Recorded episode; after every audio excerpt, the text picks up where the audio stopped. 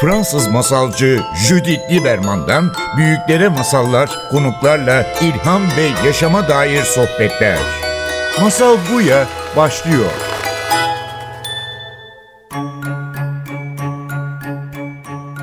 Masal Buya'ya hoş geldiniz ve bugün stüdyomuzda Şükrü Alaçam'la beraberiz. Şükrü yönetmen ve 9 Mart'ta ilk filmi ve yeni İlk filmi filmi. çıktı. Evet. Lojman. Evet. Ya da lojman aslında demek Lojman. gerek. Lojman. İle, evet. Çünkü e, bu lojmana giden ailenin küçük kızı lojman diyemediği için lojman diyor. O yüzden C ile yazılıyor. Hoş geldin Şükrü. Çok teşekkür ederim. Hoş bulduk. Bağımsız bir film. Evet. Küçük bütçeli bir film. Evet. Mücadeleyle do- doğan bir film. Gerçekten inanarak, dayanışarak, e, beraber yani gerçekten imkansızları aşarak ortaya çıkan bir film ve pırlanta gibi. Çok teşekkür yani ederim. ben o kadar büyük bir keyif aldım. Yani sanki bir akşam geçirdim. Yani olmayan, bana ait olmayan aileyle beraber yani bir aile akşamı geçirdim. Beraber güldük, beraber ağladık, beraber yemek paylaştık, aşure yedik. Ee, yeni insanlar güne gittik hep beraber. Yani bir sıcaklığı var ve bu sıcaklığı tabii ki neyinden çıkıyor? Bu hikaye aslında Yaşanmış. Senin Gerçek, ailenin evet. hikayesi. Senin hikayen değil. Sen doğmadan önceki hikaye. Evet. Biraz bundan bahsetmek isterim bugün. Yani bu nasıl bir şey? Kendi hayatından ya da ailenin hayatından nasıl bu hikaye çıkarttın? Hemen biraz böyle dinleyicilerimize bir hikayeden bahsedeyim. Demir yolların çalışanı baban var. Evet. Ve onun hikayesi e, bir tahin oluyorlar. Evet. Tahin olduğu zaman onlar duyuyorlar ki lojman çıktı. Yaşasın çok seviniyorlar ama bakıyorlar ki lojman çıktı. Ama lojman içindeki insana çıkmadı lojmandan. O yüzden onlara gerçek hikaye bu.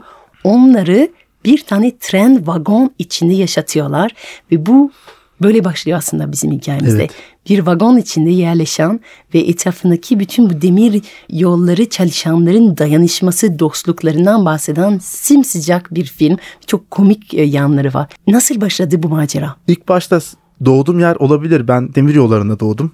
Demir yollarına büyüdüm. Hep dedim ki beni demir yolcular büyüttü ve yetiştirdi. Çünkü başka bir alan orası. Yani hep şunu belirtirim. Teller var. Girmek tehlikeli ve yasaktır yazar ama arkasında bizim lojmanlar, hayatımız, evler böyle başka bir dünya. Yani ben gerçekte oradan çıkınca birazcık öğrendim. İlk başta orası Dedemir yoluydu. İkinci şeyim ailemin yaşanmış hikayesini hep duyarak e, büyüdüm. Ve e, bir de sarıldım. Berrak karakterim var. Yani evet, o- Berrak aslında senin senin Evet, ablan. ablam. Hı hı. Ve orada dünya tatlı bir küçük oyuncu tarafında oynanıyor. Nasıl buldun bu kadar yetenekli genç bir kız yani sarılasın var o kadar tatlı bir Çok- kız ki nasıl? Ya çok e, şey yaptık, e, çok araştırdık. Çok gerçekten kas direktörlerimiz de çok yardımcı oldular bu konuda. Çocuk oyuncu oynatmak çok zor. Ve Müfit Aytekin çocuk oyuncu koçum mü- müthiştir bu konuda ve ben hiç çocuklara karışmadım direkt. Müfit'e söyledim. Müfit gereken şeyi yaptı. O kadar yani ama ekip komple filmi çok inandı. Sette çok inandık. Bir sürü şey başımızdan geçti. Bunları anlatmak bile sabaha kadar sürer. Yani ön çalışma için indiğimizde sahaya Burdur'da çektik. Gittiğimizde ekiple oturduk masada yemek yiyorken 5 yıldır geldiğimiz noktayı anlatıyorduk böyle. Ya başımıza neler geldi ama hepsini açtık. Şimdi çekiyoruz dediğimizde dediler ki abi ihtilal oldu. 15 Temmuz günüydü çünkü. Ve biz ona rağmen çektik. Hani o kaosa rağmen gerçekten hiçbir zaman dönmedik yolumuzdan. Dediler ki erteleyin. Dedik ki hayır çekeceğiz. Ve çektik ve bitirdik. Yani Büyük bir hayale inanmaktı aslında bu filmi Evet. gerçekleştirmek. Ve bu hayal aslında senin yani bu Berrak'ın hikayesi aslında bu hikaye bir Evet, yandan. Senin için. ablanın hikayesi. Ve sen diyorsun yani belki, belki benim hayatıma gelme sebebi Berrak'ın hikayesi Evet. anlatmak. evet ben şunu söylüyorum yani o bana hayatını hediye etti. Ben de ona bu filmi hediye ediyorum. Çok diyorum. yani ben sırf bunu dinlemek gözlerim doluyor. Bir yani de- çünkü Bir de şunu söylüyorum hep bu ülkenin de en büyük bence acı kaderidir. Demir yollarında yaşayan, demir yollarında e, hayatını geçiren insanlar karayolunda hayatlarını kaybediyorlar. hmm, Yani bir de böyle bir gerçeklik de var Evet. hikayenin şeyinde. evet.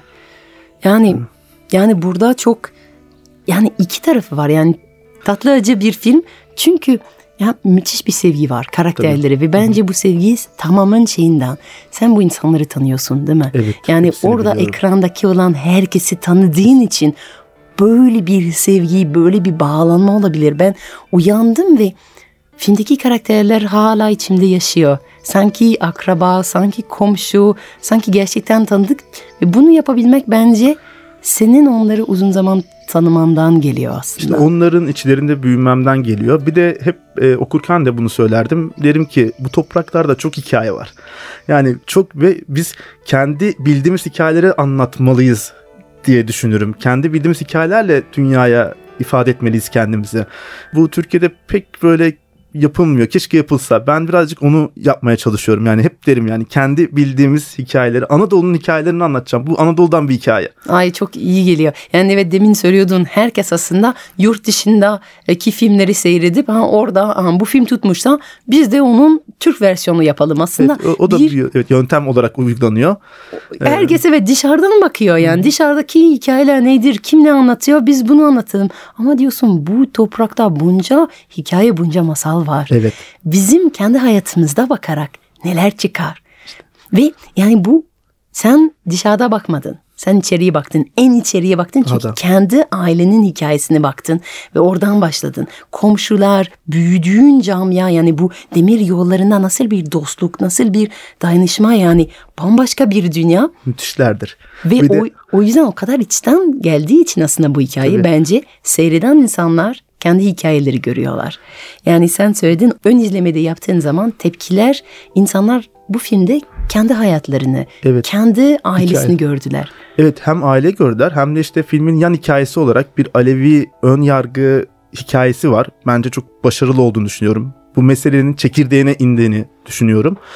Ee, bununla ait insanlar ön izlemelerde gerçekten ağlayarak böyle itiraflarda bulunuyorlar. Hani ben de böyle hatalar yapmıştım. Ben de böyle hikayeler yaşamıştım ama ne kadar yanılmışım. Ve ön yargı o kadar kötü bir şey ki.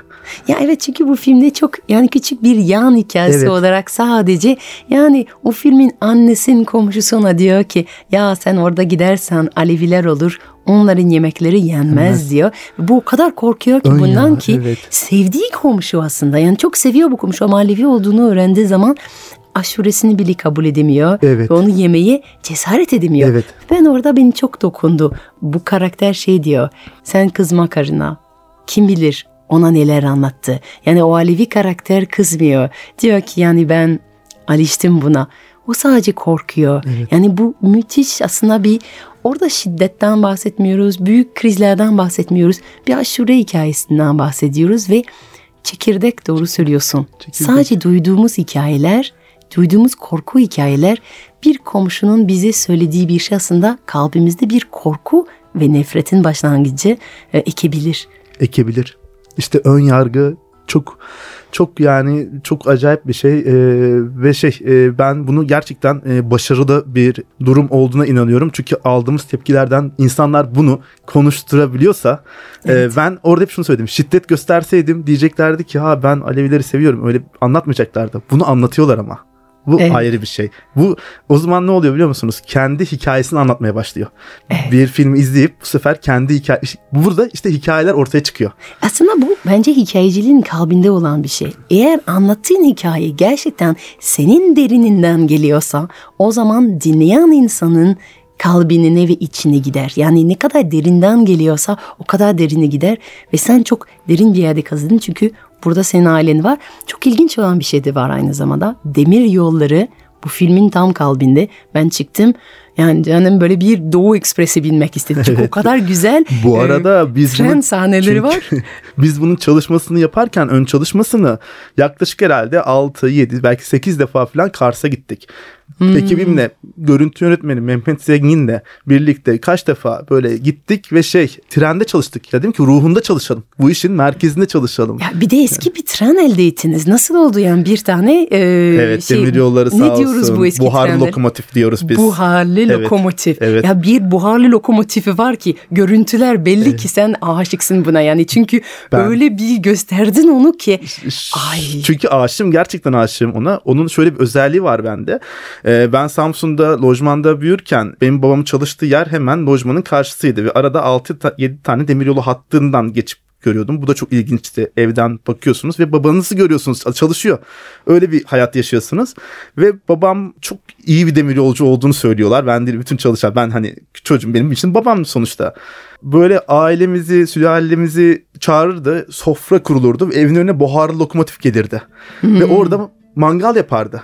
Yani Evet ya filmin içinde bu ne Evet. kürek kebap hayatım yani. evet. Yani ben zannediyordum ki Türkiye'de her tür kebap duymuş olduğumu zannediyordum. Yani Ama- seramik yaptığım için seramikçiler ne yapar biliyor musun? Seramik fırının içinde testi kebap. Ondan bile yedim yani seramikçi. Her mesleğin herhalde özel bir kebabı var. Ama kürek kebabı aslında lokomotifin e, İçinde. ateşin üstünde içinden pişmiş kebap ilk defa duydum. Evet. bu yapılan bir şey. Demir yolcular bilir bunu. Bu yapılan bir olgu. E, balıklı falan da yapılıyor.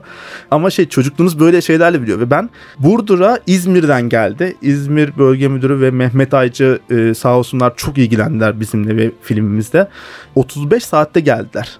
İzmir'den. 35 Hmm. saatte demir yolcuların şeyiyle yani çalışmalarıyla diyoruz ya bu büyük bir ekip işi diye. Evet. Ve ben onu görünce şöyle dedim. Gittim yanına ya resmen dedim ki eski bir dostumu görmüş gibi ona böyle yani sevdim resmen. Öyle söylerim. Evet, Çok Benim acayip. için çok evet. eski bir dost. Yani bu bir aletle insan arasındaki birazcık duygusal bir bağ diyebiliriz. Bence bu filmden çıkan ve hemen trene binmek istemeyen hiç kimse yoktur. Yani çünkü oradaki tren sahneler keyif, güzellik, aşk gerçekten yani bir pencere açıp böyle dışarıdan böyle bu rüzgar al alasım var yani. İnanılmaz bir şeydir o. Ben çünkü küçüklüğüm geçti o şeyden ve kokuları bu sefer tanırsınız. Yani doğanın kokusunu hissedersiniz, doğayı hissedersiniz. Gerçekten doğayı ve yaşamı gittiğiniz her yerdeki yörenin kokularını hissedersiniz. Çok Harika. çok çok acayiptir ve zaten demir yolcular zaten kendi içlerinde şeydir. E, hikayeyi bir yerden bir yere taşırlar. Kendileri de öyle. Yani devamlı sabit değillerdir. Başka Demir, yerden demir yolcular için de bu film çok önemli oldu. Çok önemli. Çünkü filmin sonunda zaten tüm var demir yani. yolculara ithaf edilmiştir. Aynen diye. öyle. Yani bu harika bir film. Pırlanta gibi gerçekten bir aile duygusu veriyor. Bir sıcak sevgi duygusu veriyor. Bilmediğimiz farklı farklı bir camia. Demir yolcularının dünyası e, içine giriyoruz ve yani tabii ki dediğim gibi acı tatlı Evet. ikisinden var. Ben ağlaya ağlaya iki göz iki çeşme çıktım yani itiraf edeyim. Ama çok tavsiye ederim. Lojman 9 Mart çıktı. Eğer sizin yakınınızdaki sinemalarda yoksa lütfen talep edin getirirler. Harika bir film. Evet diyoruz ki lütfen talep edin. İlk film yapmak, bağımsız iş olmak zordur ama gerçekten çok güzel ve çok mutluyuz çünkü güzel duygusu olan bir film oldu. Tamamen inanarak Evet, bir hayal gerçekleşmiş. Evet. Tebrik ederim. çok teşekkür ederim.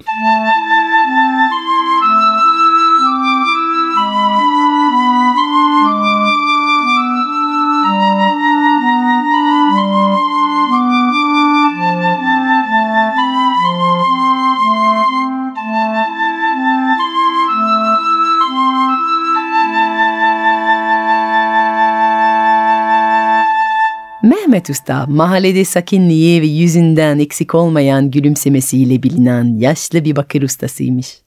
Her sabah küçük dükkanının kepenklerini kaldırıp kapısını açtığında çalan küçük kapı çıngırayı onu selamlıyor gibi gelirmiş.